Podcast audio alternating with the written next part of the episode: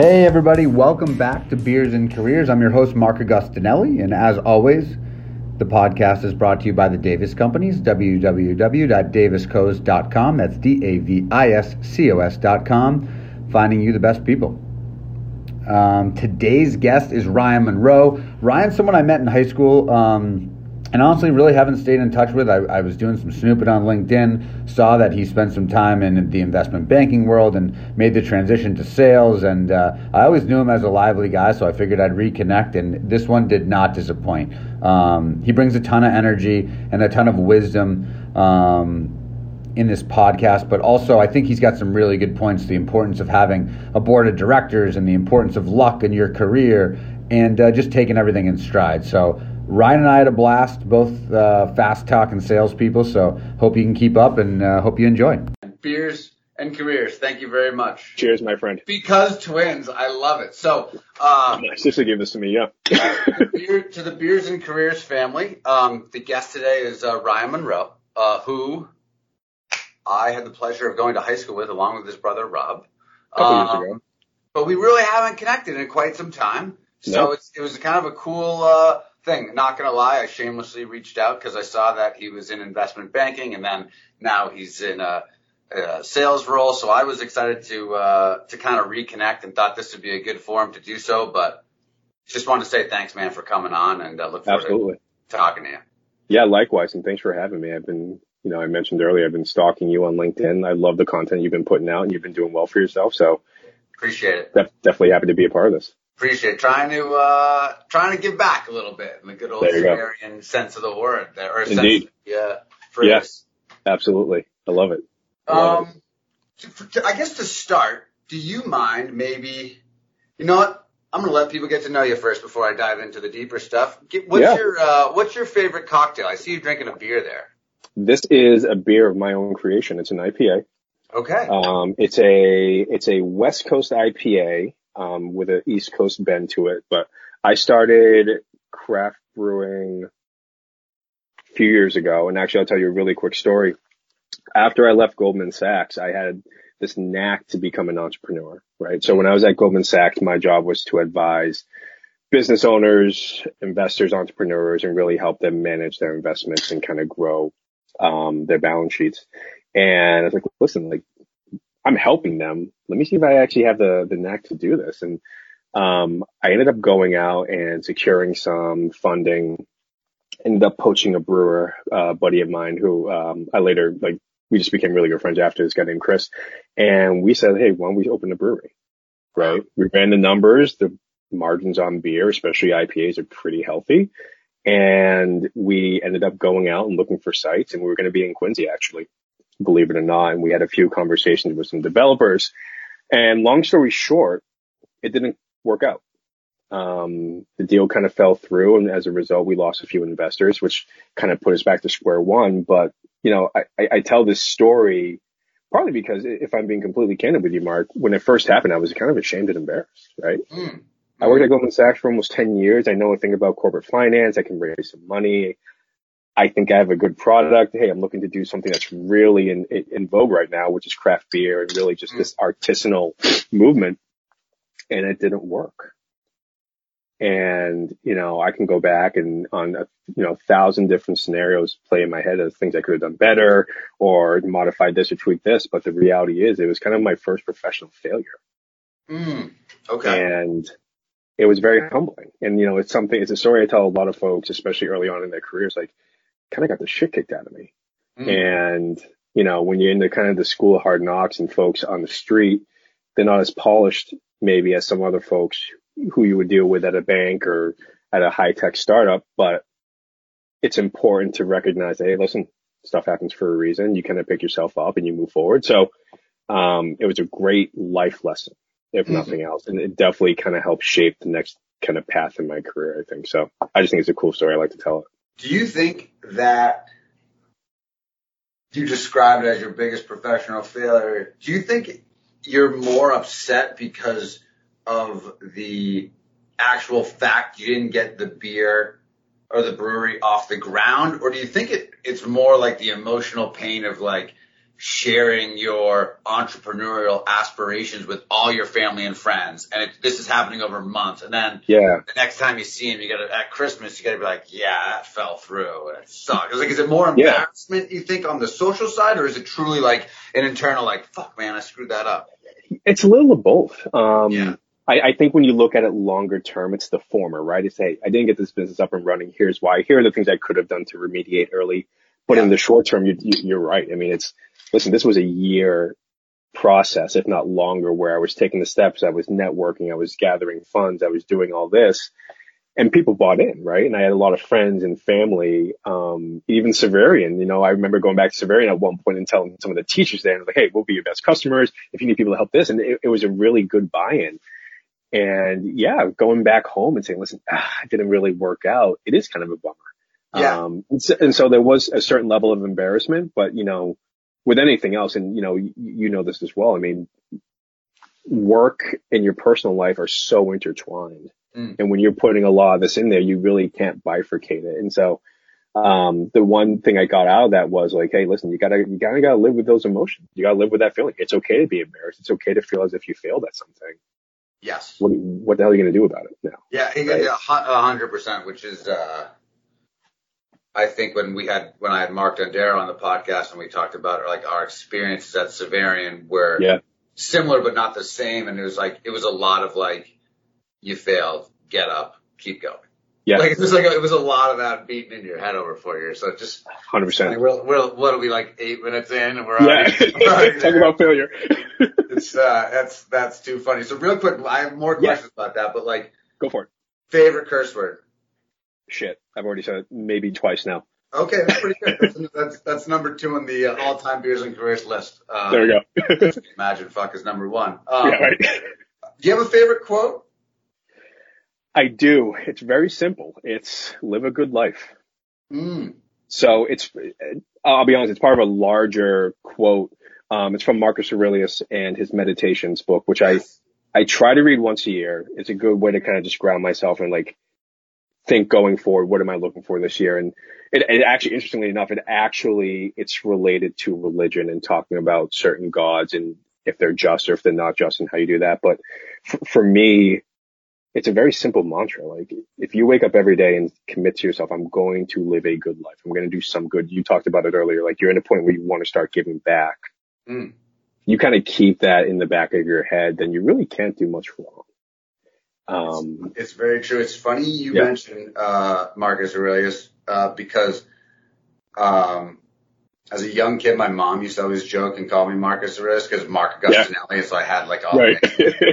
but during the pandemic, I got into it. I got into like Yeah. Seneca and Marcus Aurelius, and I picked up the Daily Stoic by Yeah. Ryan Holiday, and I read The Obstacle Yep. is the Way. And so now I read the Daily Stoic every morning. And it's Mhm. like one of those weird things, you know, like you try to pick up routines, but like that's one that's stuck. Yeah. Because it's only like, it only takes like 45 seconds. well, that's it. And, No and and And you know what it is too, Mark? It's, if you and I were talking 10 years ago and someone threw those, those books at us or started talking about stoicism, I, A, I'd, I'd have no patience for it. And B, it wouldn't have been as applicable as it is now. Right. Um, and so it's definitely something that sticks with me. And I, I like keeping things simple. I'm getting old. I, my memory goes every now and then. So I got to keep it simple and digestible. I'm with you. It's like, and it's like I, you know, it's funny about that is because earlier in my career, I had a tendency to complicate things because I want, Right. I think almost like school ingrained you to be like, Yeah. there's got to be more, and there's got to be, you know, there's something behind this, behind this, and then you go Yeah. through that, then you come back to like, um, I don't know who it was. Maybe it's Elon Musk, but it's like if, if smart people can explain complex things in very simple terms, and so like Exactly. now I'm, Yeah. I, I appreciate it. But to your point, 25 year old Mark was like, get out of here, don't No. care. Ab- Don't care. Absolutely. That's that's that's too cool. So when did you, for you though, when did you make the decision, or or decision's the wrong way to say it. I loved how you said there's there's very little separation between like your personal life and your career. Yeah. Um, and I think for me it took about seven years of professional life, eight years to really get it. Be like, Mhm. no, when I go out to dinner with those clients, uh, they're clients. Like I don't want to let, you know, I don't want to pull back the curtain at all. I don't want to No. push it. I don't really want to, you know, I really don't want to go skiing with you. Like, No. but then like I went through this. Thing, I don't know what it was, but then there was a thing where it like clicked. Like, and for me, that's when if someone was to ask me when did my job become my career, I'd say then. When like yeah. the career and personal life became one. Did you have a moment like that along the way? I did, um, and it was so around 2015. So it, yeah. around 2015, I was essentially I moved and transferred at Goldman into a role where I became a decision maker and a, a revenue generator. And so for me, I had mentioned earlier, so I was advising investors and other clients on their balance sheets and their wealth. Um, but it was my book of business, right? And I had a team. I, I was working with a few analysts. I had a business partner and we kind of called the shots. And looking back on that, you know, prior to that, I was always in positions where I was in almost like an analyst associate role at the bank, right? you're you're asked to do something, you go do it. You do it well, and you kind of you kind of work your way up that ladder. So for me, there was very there were very few opportunities for me to say no about something. I was going to do it, right? If I had to go out to that client dinner because no one else wanted to, guess what? Ryan's going out to that client dinner, and in that point in time, that inflection point in 2015 on, where I'm now calling the shots. To your point, Mark, it's like I don't want to go out. And I'm going to explain why I don't want to, right? Listen, I have commitments at home. I have this or that. And they get that. And the same vein, there are some things because if you kind of own your own P&L, yeah, you do kind of have to suck things up and say, listen, I'm sorry, like I'm going to have to go out with this client right now because it's a real, this is a really pivotal point in our yeah. relationship. I have to go do this, right? So, and I've kind of carried that over within, you know, my time at DoorDash where I now have a team of people who God love them, they actually look up to me and they report to me. I'm now setting that example for them. So when they start thinking about their work life blend, they're looking to me as that example. So if I'm the one who can't really differentiate and bifurcate it, I can't expect them to either. Right. Mm-hmm. So, so that was kind of, that was kind of the inflection point, which again, it was probably graduated 08 from, from undergrad. Yeah. About seven, eight years in. So yeah, probably around the same time as you. Yeah. That's funny. That's funny that those the, the timelines line up. Right. So let me give you my my recruiter. Right. I do it. You know, I'm a trained recruiter, so I'm I'm looking at your LinkedIn. I'm here all day. It's like, all right. Yeah. uh, went to a great Boston school, Northeastern. Um, get looks like you got your MBA at Babson. Yep. And then, uh, but you know, your first real world experience, let's say, was a paralegal in, in law. Yeah. Gave it a whirl quickly realized, hey, I'm going to try something else. Went to investment banking for a couple years. Then you can see in 2015 you get kind of the, the yep. big boy, the big boy role, if you will, if and you will. then you kind of move on to um, Constant, which I don't know. I don't know Constant Energy Capital, but then end up mm-hmm. at DoorDash. Like I gotta ask you along the way, like yeah. because I love the fact that you were like, all right, I'm a paralegal, I'm out of law, like not for me, yeah. and kind of moving yeah. on. Any of those experiences stand out more than others as important in where you are today? Like ones that you, which ones could you not, if you, if you had not had, would have really been a, an empty place for you? Yeah, that's a good question. So there are, there were a few. The first one was Ropes and Gray as a paralegal. So that was my foray into cutting my teeth, if you will, working 90 plus hours a week and just, it's one of those things where you just, as I say, shut up and get the work done. And that was my opportunity to do it. And, you know, listen, I chose not to go into law after that experience, but I needed that experience to know I didn't want to go into law. Mm-hmm. And this was in 08. The market had literally just shit the bed.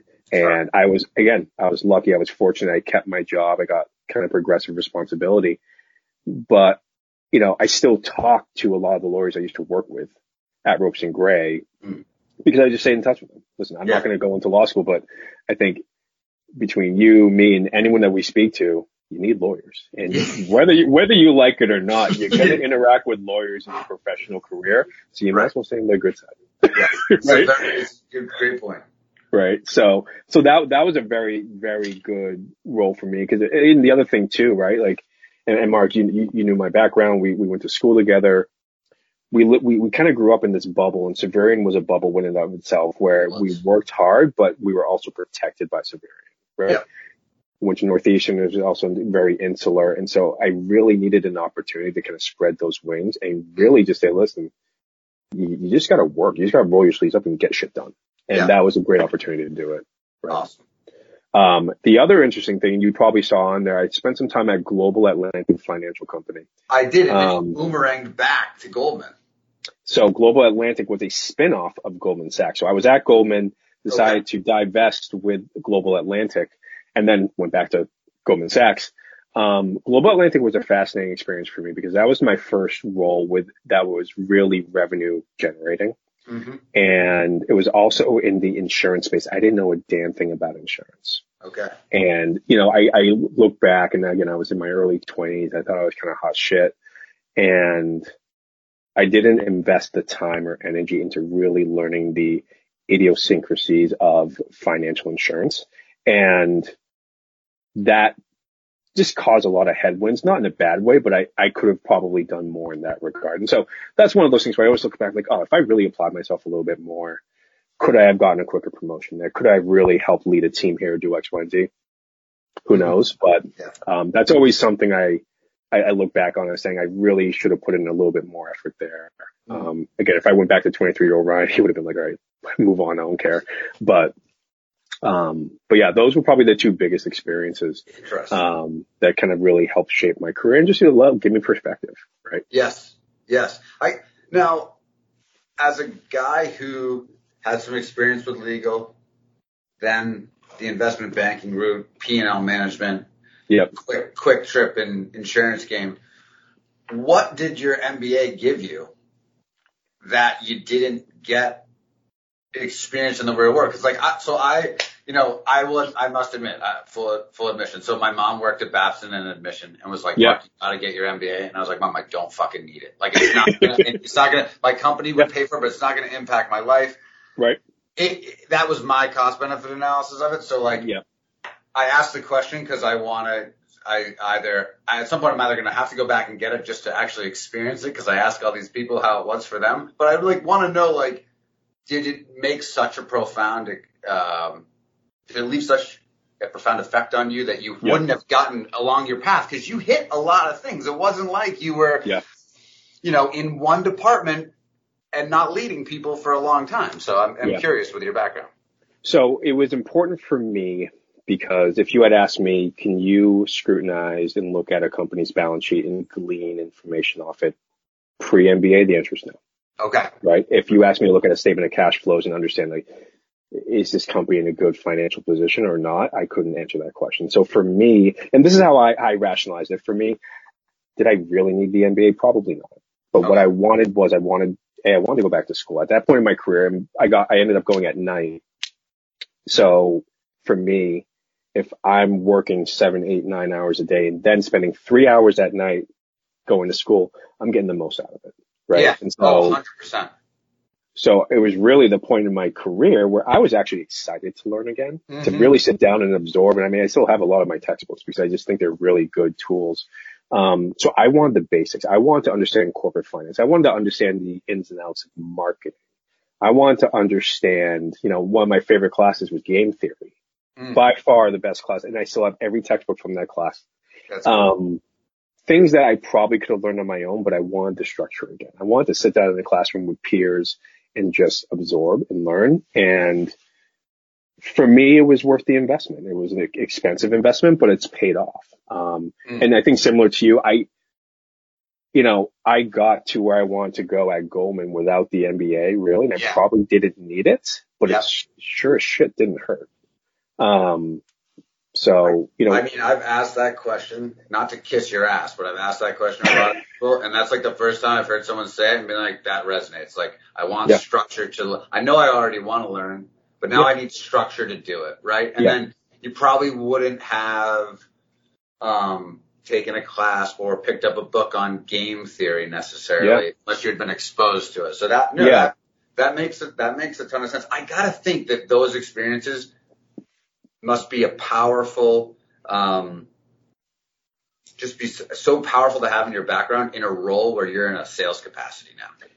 And and you know what it is, Mark, and you don't think that folks with MBAs end up going into sales roles. Again, you don't need an MBA to go into sales, right? There's a lot of, I mean, we, we can sit here and talk about what is the correct DNA for the best salesperson, but the reality is an MBA generally doesn't fall in the top 50, in my opinion, right? Right. Fair. Um, but what it does do, and this kind of touches on what I do now at DoorDash, you know, I can speak to, you know, I'm responsible for our restaurant partnerships from call it Portland, Maine, all the way down to like the DC metro area.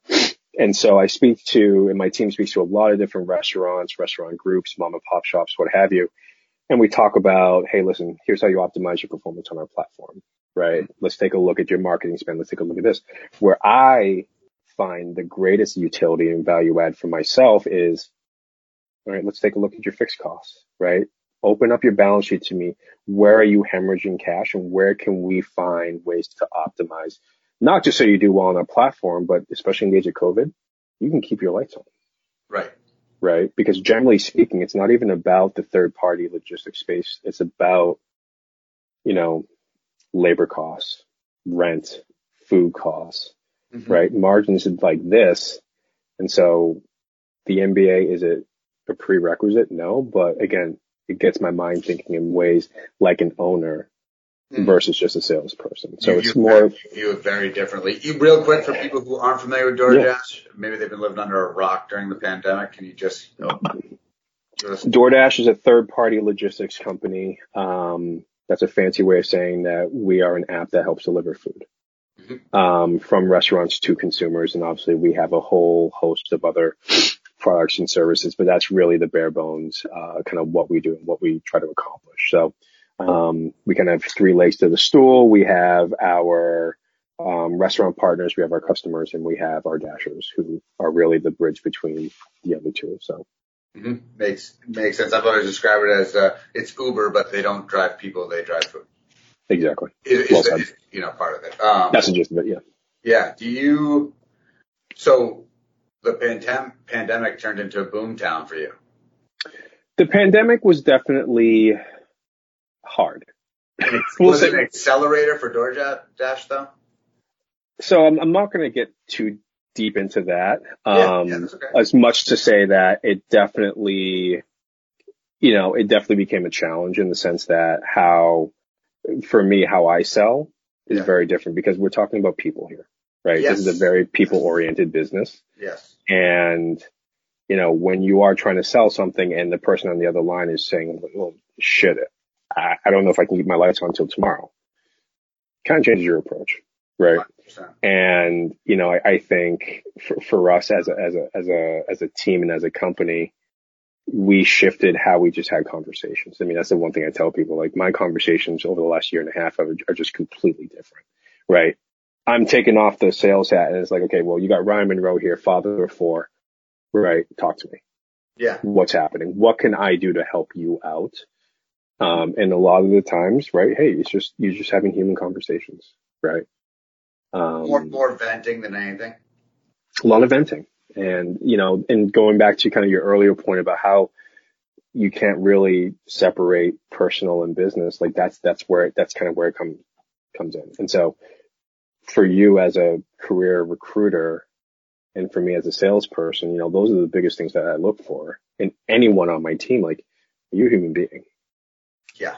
I don't care where you went to school. I don't care what your GPA was. I just need to know I can have a human conversation with you because if you can't have a human conversation during the shittiest time in our short life, yeah, doesn't right. matter. It doesn't, you're, not, you're not, you're never going to make it in our business. How, how could you share with us as much as you're willing to share, like maybe yeah. how you changed tactics or you led your team to change their actual tactics that they utilize? Maybe, you know, in January versus in March, right? Because once March hit, it was like, okay, and you're literally calling on some of the people that are hurting the most, and and yeah. are still hurting the most. Really. Still hurting, and there's yeah. a lot of uncertainty, right? Yeah. I, I, you know, the, the the biggest shift I would say um, that I told my team to make was your job is to ask questions, not provide all the solutions or think you can provide all the solutions. And I think this goes into anyone who wants to help. The gut human instinct is, I'm going to solve your problem for you. Mm-hmm. But you can't do that unless you ask the right questions. And you can't do that unless you just sit back, shut up and listen sometimes. Yeah. And so we did a lot of listening and there are times where you get off a call and you actually didn't have much of in terms of an action item to your point, because they just wanted to be heard. Yes. And you knew that, okay, well, I will follow up with you in a couple of weeks. We'll actually have another conversation, but that was productive because that's what you needed at the time. So again, that's not something you can teach in an MBA, right? That's just something you just have to know and understand given the dynamics of the situation. Questions are the answers. That was what Sometime. we, that's our, that that's our mantra in here. And the, wor- Yeah. the worst, the worst thing I'll say I, I feel guilty about is, uh, when a rep on my team, my role is mainly sales. I, I'm mainly on the partnership side trying to find Yeah. who wants us to use our services and, um, reps will get me, they'll call me like, yeah, I got this big call coming up. Like, can you be on it? Like, yeah, yeah, hundred percent. And I'm like, we, and I'll be like, put a prep in in the morning. It's like, Yep. great. Next we prep, we go through the people. They're like, so what are you going to do? I was like, I'm not going to sell anything. I'm going to ask a bunch of questions. Yeah. And it's like, man, and they, you know, like to your point, you get people who look up to you and they think that like maybe in your desk, I've got this gigantic list of cheat questions. Right. And it's like, no, no, no, all I'm going to do is ask the person a whole bunch of questions. I'm probably not going to offer them anything. Right. Oh, like, It- And, and you bring up a good point too, and it's something that I learned when I was at Goldman. I I always had this idea in my head that the smartest people in the room knew every answer like that. I have folks who are 25 year fixed income specialists, folks who wrote the book on how to price options, and this is like you name you think about it, then there was that expert right there, and it wasn't the person who knew all that information. They wouldn't even lead on that they knew it, right, but they asked the right questions. right. And it took me the better part of 10 years to realize that you, you don't need to be the smartest person in the room and know every answer. You just need to ask the right questions. Mm. And you can't do that again unless you actually listen, really actively listen. Right. Yep. And that's Listen- hard. Listen to understand. Listen to understand is a very difficult It's very difficult skill. for sure. You know, so that's re- that's really interesting. I will say, I think the best thing we did as a leadership team here for the pandemic, for, from the Salesforce perspective, was Yeah. to change. You know, rather than selling, "Hey, do you need us? Do you have any openings?" To how what you- what's going on? How do we help? Yeah. How do we help? Like just being a human was the single best thing I think we did because I think it took the pressure off our internal people to Yeah. perform, but it also but it also created they had way more humane conversations than they ever had. 100%. The veil the veil came down, so that's that's interesting. I uh, I had no idea we were gonna go d- down the sales road, dude. This is like this is so much fun for me. Yeah, I we, love can it. do, we can do this all day. I know. I, I, I will say though, my favorite thing that when you started before we got into the kind of selling during a pandemic conversation was when you said your ability to help your client look through their fixed costs and look, you know, understand their business. I think that is really, I mean, I don't want to say it's the pinnacle of sales, but it's certainly the pinnacle of adding value in a sales role, right? Like, and I think we get, we get trapped in the segments of the business we serve and where we can help, right? Like you can get lumped into the logistics part. Oh no, that's just a logistics delivery service. Like, no, no, no. That guy, Mr. Munro, he helps me understand why I'm doing things, and it's a guy I can bounce ideas off of. And there, um, there was a Dale Carnegie sales class I took a while ago, and it said like, Oh yeah, only the top one percent of salespeople become sustaining resources for their clients. exactly. I remember sitting there being a competitive guy like you and being like, I gotta Yeah. get there. I gotta be the guy who helps. So it's like, Yeah. when you were telling me that story, I was like, man, that's just a rep adding value. Like at, at the, at the tactical sales management standpoint, but Exactly.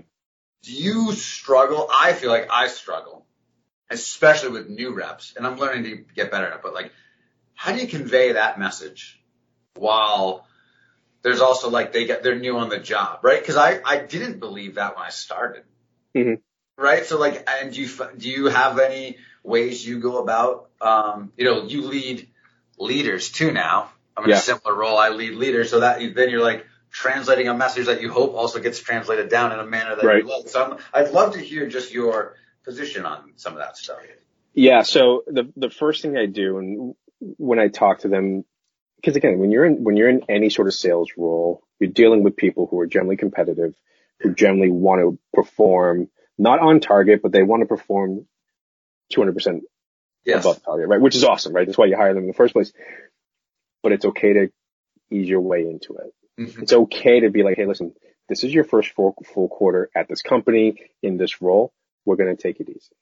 Yeah. And I'm going to slowly walk you through the steps that I think you need to take to be successful, knowing that I want you to put your own spin on it, right? So like, it's not like you just have to walk before you can do a dead sprint. You Yeah. have, you need to crawl and you need to really, really, really crawl for a quarter Yes. to get up to speed. And it's the same when, you know, you're talking to manager, new managers of people. It's like, if this is your first time really being a people manager, it, it's a, it's a very unique art that you're going to put your spin on, but it's going to take time. Mm. And so what I try to do is say, listen, like, I'm not going to bring the hammer down right now saying you need to perform X, Y, and Z, blah, blah, blah, blah, blah. Like, I want you to get your mastery of your craft. And for some people that takes a couple weeks, Mark, and you and I have probably both coached and mentored folks in that space, and that's Yes. great. Yes. Other people could take, candidly could take two quarters, but you know they have the right stuff and you know they're, as soon as they get it, they're going to be the best Get out of rep you ever have. So I, I I think it's just a matter of like, and again, it's, it's kind of the antithesis of what we expect from sales. It's like, it's okay to be patient. It's okay to really take your time in the beginning. Um, because I'd rather you make your mistakes and crawl right now versus a year or two from now where my expectation is you're already at this level. And if you're making some of those mistakes that you really should have gotten out of the way in the beginning, that's where we should probably have a conversation about how do we readjust and recalibrate. Right. Right. It's funny you say that. Uh, we're working on incre- uh, in improving like our hiring and our Yeah. performance grading and those types of things. And one of those things uh, they put on the scorecard, like for outcomes, we not only did we do competencies, we kind of used like what are the outcomes people should have in their first six months, and the one of them was fail fast, early, and often. And everyone said, "I've got a team of three. Yeah. And they all said people who do well in the first 12 weeks in this business and almost never make it. Because they, they think it's too easy. They never Yeah. had the failure. They never crawled to your point, And all Yeah. of a sudden they're getting a year in and they're like, this sucks. And it's like, Yeah. that's simple things that like you could have avoided. Yeah. Well, and, and not only that, Mark, but if they see success that early on, there's also a good chance they're not actually going out of their comfort zone, going for the ask or really getting uncomfortable. So the second that happens outside of that window, they're like, oh shit, uh, this is not what I signed up for. And, you know, that's the other thing I tell folks is like, listen, you have carte blanche for the first, call it quarter, month, whatever it is. Go for it Right. make that phone call. And that may be the situation where you probably overpromise a little bit and can't deliver. Hey, it's okay. Let's walk it back. You're new. Yeah. It happens. We all do it.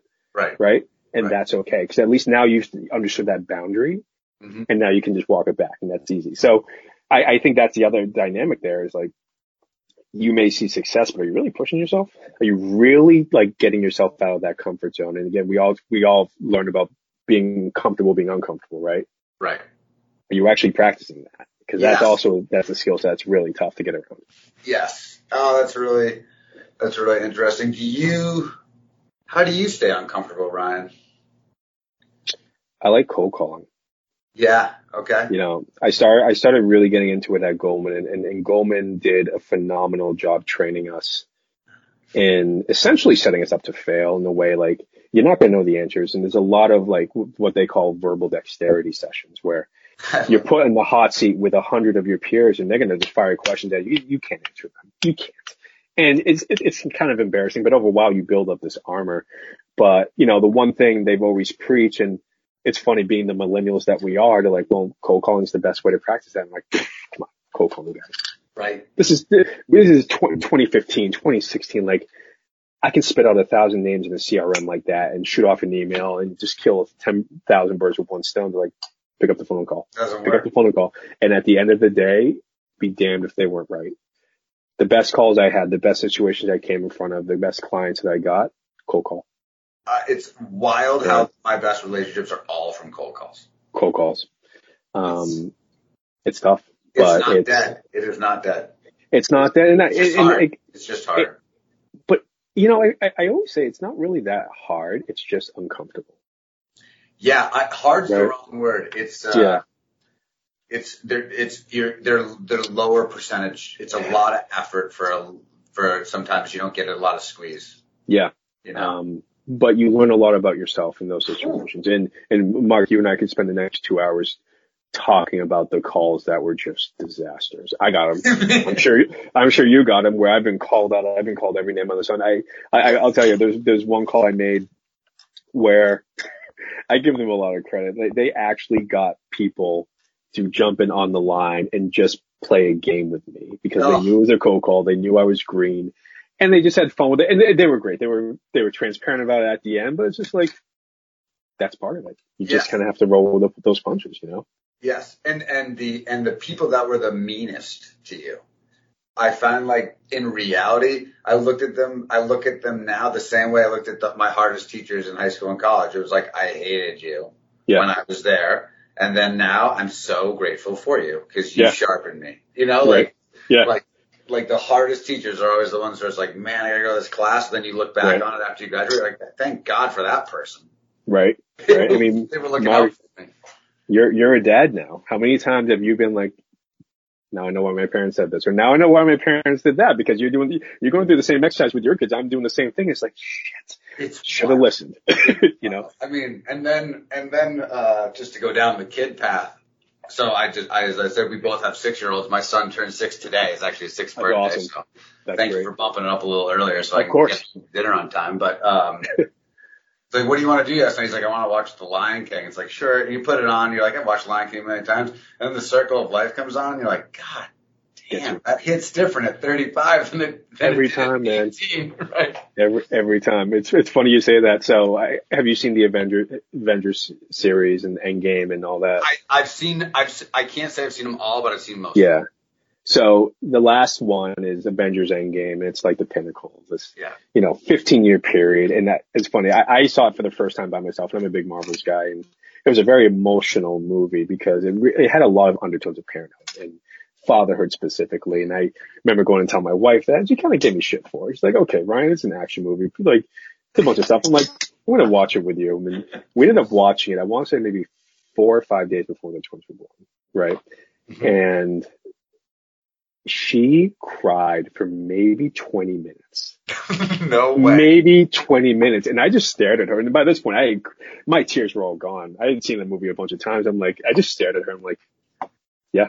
See, this is, yeah, yeah. it's not, happens, it's, uh, it is funny though.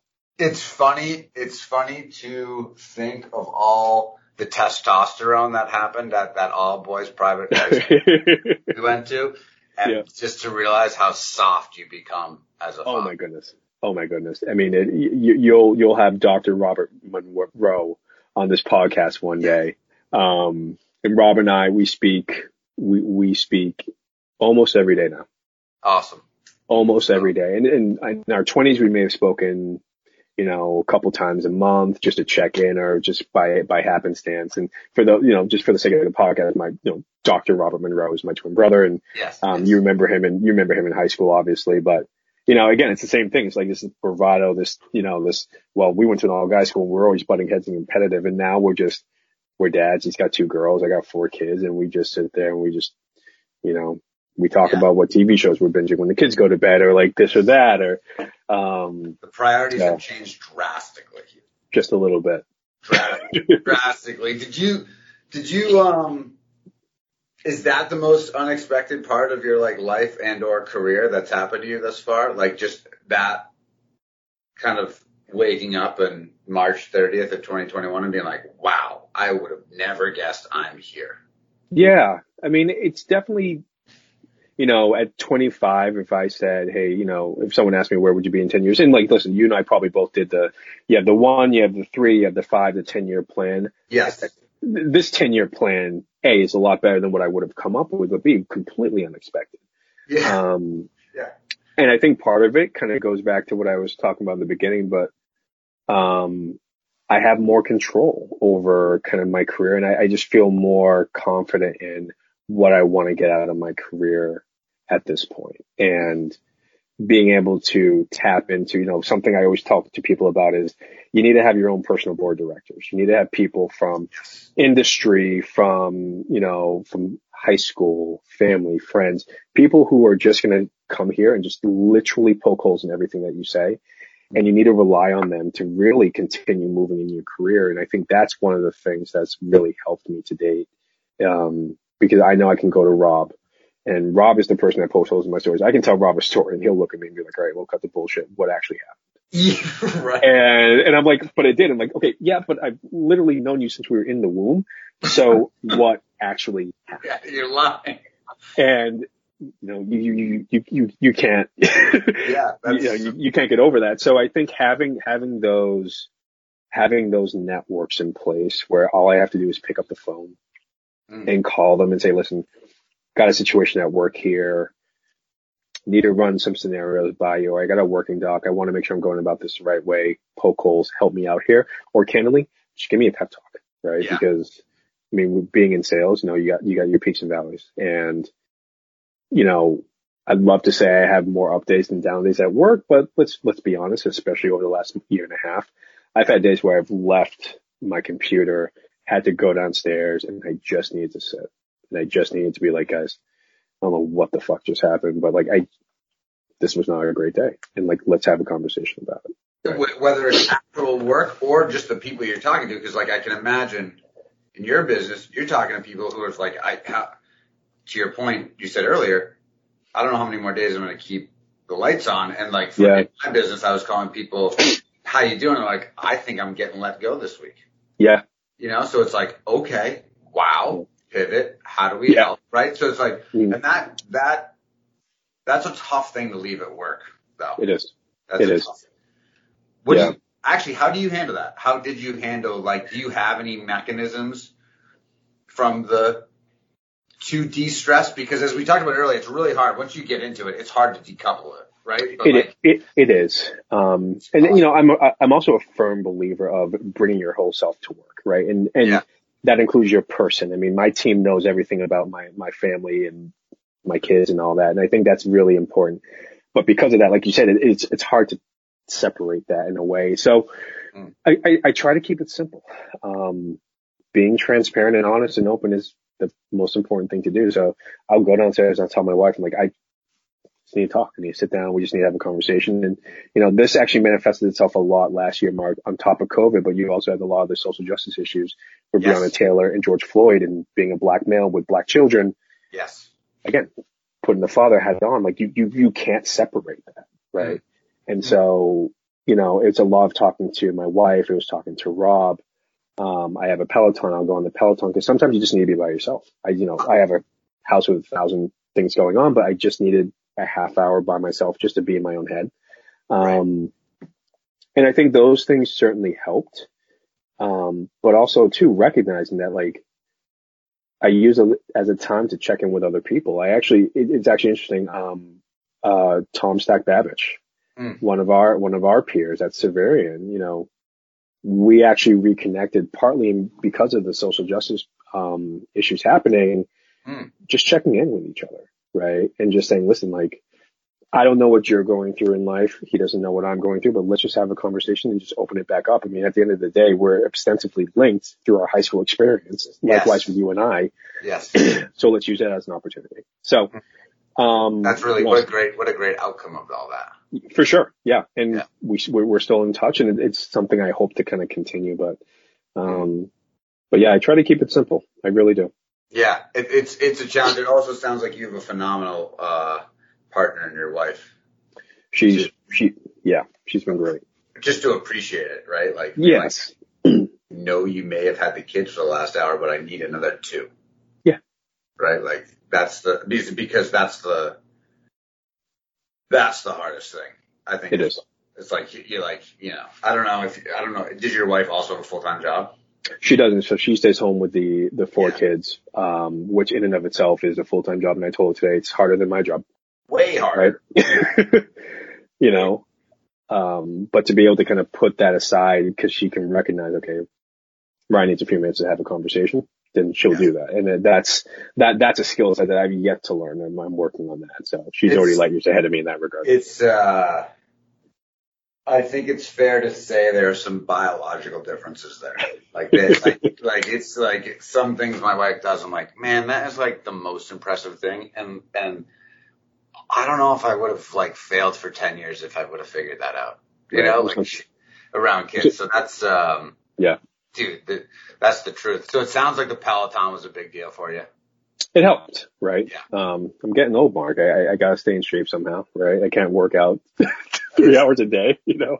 It's, um, it's funny. It almost sounds to me like we didn't have particularly different experiences post college where it's like you sound yeah. a little bit like you killed yourself in a, killed yourself is a, is a hyperbole, but for sure. You went all in on the professional career and then to your point, you got to a point where you could almost, you had more control over what you were doing. And then it seems like you went through community, personal health, mm. relationships, and you kind of just are systematically taking stock of the whole Ryan Munro from a, from a continuous improvement plan. Is that fair? I don't want to put words in your mouth. But. Yeah, it, it's fair because it's also important, right? If you're, if yeah. you're being truly mindful of who you are, you, you kind of got to look at this continuum of like, well, you have your personal life, you have your professional life, you have your community life, like you were saying, and um, they're all a big part of that picture. And again, we can kind of we can kind of thank Xaverian for kind of ingraining that into us it, pretty early on, right? It's, it's wild. It's wild yeah. at how corny I thought that shit was when we were doing it. and like, yeah. and like, they still got you to buy in, whether it was, I don't even think it was coercion, but like, you know, it, it, it wasn't coercion as much, in my opinion. It wasn't coercion as much. And again, like, regardless of what faith you ascribe to, right? right Whether it's right. Catholic, what have you, there, there's this fundamental truth of like, okay, in order to truly be a good person, you have to kind of think outside yourself and think about other people, right? And really do good Marcus by them. live a good life. There you go, right? And I think the first part of my career was very focused on Ryan Munro, very focused on, okay, well, if I'm in a network, I'm in a network, so I want, I really want this job here. I really want to get up here. And now it's like, listen, that stuff's going to happen. And, you know, I mentioned it to you before, before this, Mark, like to me, I'm a firm believer that kind of whether it's timing, luck, you know, divine providence, whatever you want to call it, that's going to play a role into your life regardless of what happens. The only thing you can control is who you are as a person, right? How hard you work and how you treat other people and then everything else kind of comes into play. And so, um, I, I try to live by those tenets and knock on wood. You know, I've been pretty privileged and, and pretty, pretty successful because of that, I think. Yeah. Oh, it's, it's, I mean, you can hear it in the confidence in your voice, man. Like that you're in a happy place. Yeah. You know, like holistically, and it's from, and it's from that. Cause it, it's funny, your point about like, if someone had showed me stoicism at 25, I would have thrown the book away. Like, I don't, I, I couldn't have ever uh, imagined doing it a different way. And like, do I have regrets of what I did along the way? A hundred percent, right? Like sure. those are the things that, those are the things that stick out. But it's so funny how, um, you know, this podcast really started to be like, okay, I got a job in staffing and then I get into staffing and I'm, all I do is talk to people all day long. And, and I realized that no one has climbed a career ladder. Basically, like 0% of people have actually climbed a systematic career ladder. And even if yep. they do on LinkedIn, how it looks or on their resume, it's actually a bunch of yeah. bullshit. Right? Oh, yeah. Like, so they had a, a circuitous path. So mm-hmm. that was the reason I started the podcast and also to inspire people who are like in high school or college to be like, don't worry. Like, just do you for as long as you can do you and you'll get better and figure it out. But it's yep. funny talking to someone like you who's had a similar experience where it's almost, um, it's almost kind of like our metaphor of cold calling. It's like as long as you put in the, the work daily mm-hmm. and you take the small wins along the way, like that, as you get down, that compounding effect makes a huge difference in your quality of life. A hundred percent. And I think the other thing on top of that is you kind of got to cancel out the noise.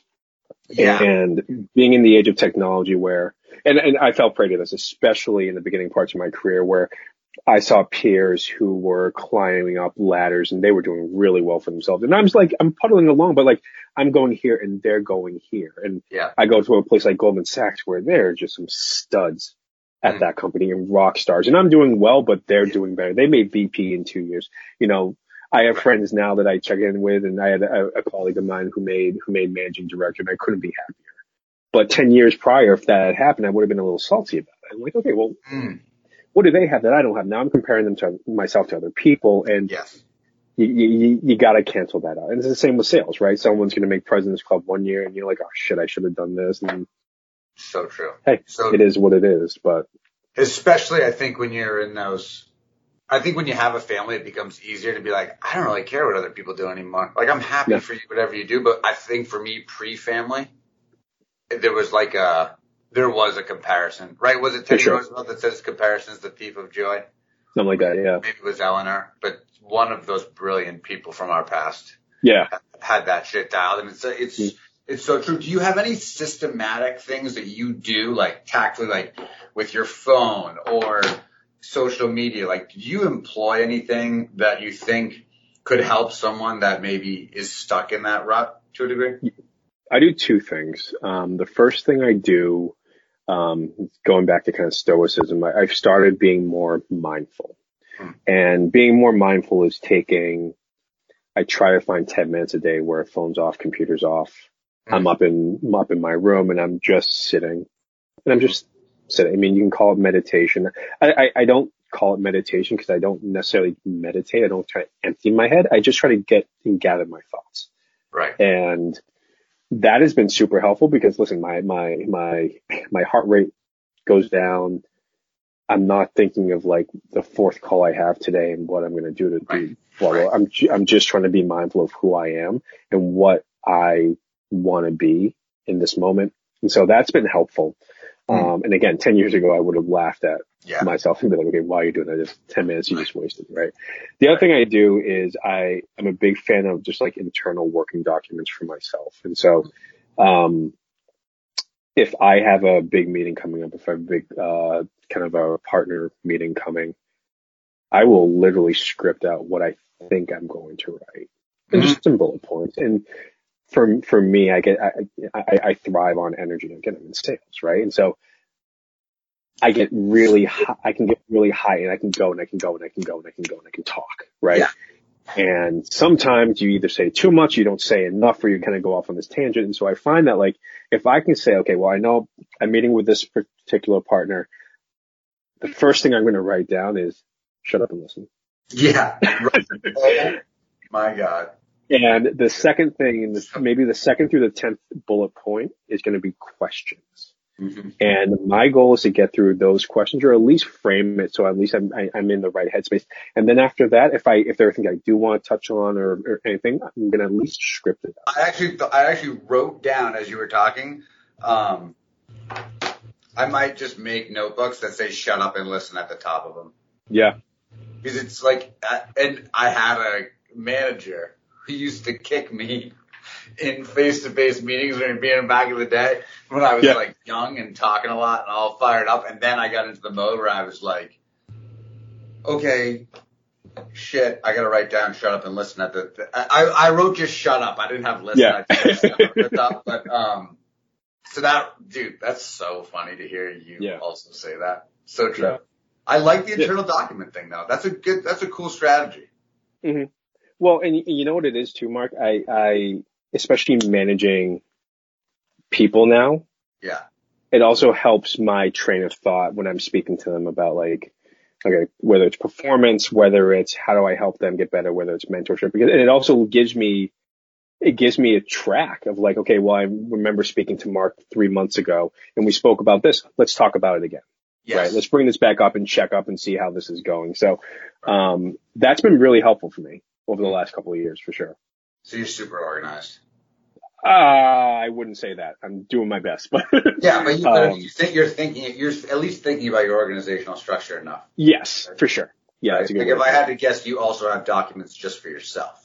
Oh, I mean, if, if I could show you my, my, my drive right now, it would be, right? yeah.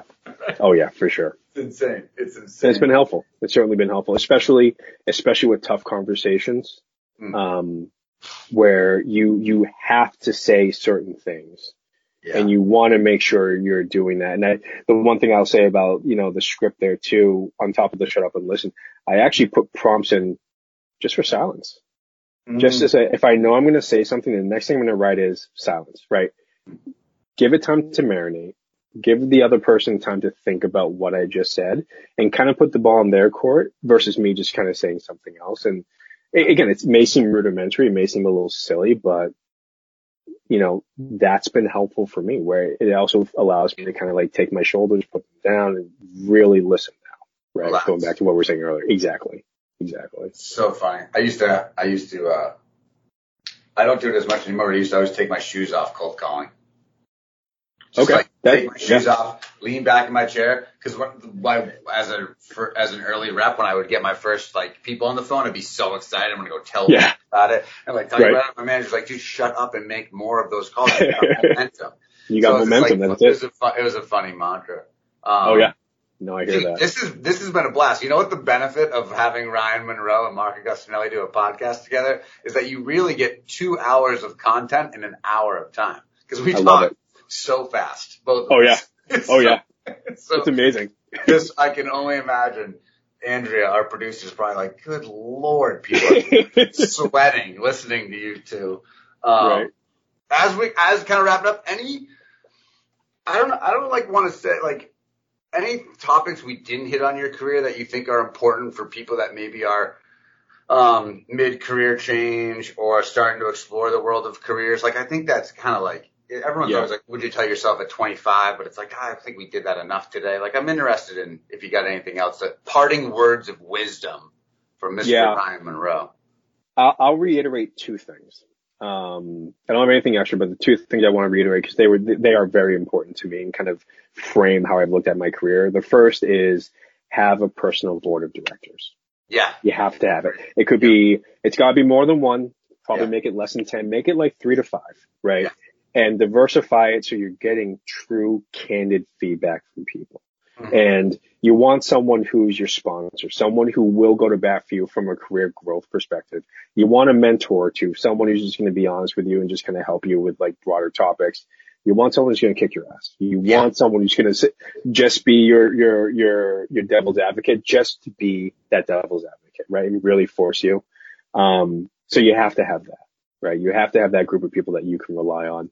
Um, and then over time, and I don't know about you, Mark, but for me, I'm starting to be, become a board member on other people's yeah. board directors. So and that's fun. to me, and that, well, and that's it. It's, it's, it's fun. It's exciting. And it means that people trust you to, they actually want to listen to you. I'm like, okay, now that's the giving back piece. So Yeah. it's, it comes back full circle. And I think that's super important. So that's part one. Part two, I touched on it briefly, but don't underestimate the power of timing, luck, Mm.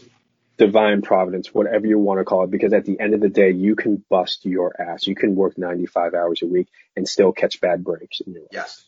But there's generally a correlation between people that work hard and people who generally get good opportunities because they're just out there. They're putting themselves out there. They're doing what they need to do. Um, but I, I, I say it because it humbles you, Yeah. right? At the end of the day, everyone's a hard worker, right? And you see it, Mark, probably more than anyone else. What's the first like skill set people put down? I'm the hardest working person in the room. I'm like, well, no shit. If everyone's the hardest person in the room, then no one's the hardest person working person in the room. So, you know, you have to just recognize that situationally speaking, things are going to roll your way, things aren't. Mm-hmm. And if, you know, I look at it from my career, I'm very, very fortunate to be at a place like DoorDash that's really in a good growth phase. And I'm in a position where they're giving me leadership opportunities and investing in me to grow. But it would be very naive of me to think that I got this role solely because I was the hardest working person or the best interviewer in the room. It's just, hey, it was the right place, the right opportunity at the right time, and I'm going to make the most of it. But I'm, I'm going to make sure people know that I really appreciate these opportunities, right? Um, and I think that's important. So well said. I, I I couldn't agree more. I feel like the board of directors thing is huge. And I think some people get it naturally, and I think if you don't have one naturally, it's okay to make it work at it. And some Absolutely. might feel fake, and you can kick people off your board of directors just as easily Mhm. as you can bring them on. So Yeah. I think that's phenomenal career advice. Um, and your point about the timing and luck, like I, I'm with you. Like I feel like if you're having hard breaks, you need that maybe someone on your board of directors to be like, yo, it could happen tomorrow. Like you don't Yeah. give up because it hasn't happened yet. Like eventually it's going to go. So it's funny Mhm. because you're sitting here talking to someone who um, was hired by their college roommate's father, right? And I didn't even know at the time that uh, my buddy Pat, his dad owned a staffing company. We were buddies for whatever. Went traveled for a little bit, came home, and I was interviewing. He's like, just so you know, like maybe we could work together. And I was like, no yeah. way. And so taking it to your point, you take a chance and you're grateful for an opportunity and you make the most of it. So absolutely. Ryan Munro, I think that was excellent and well said. And thank you. Um,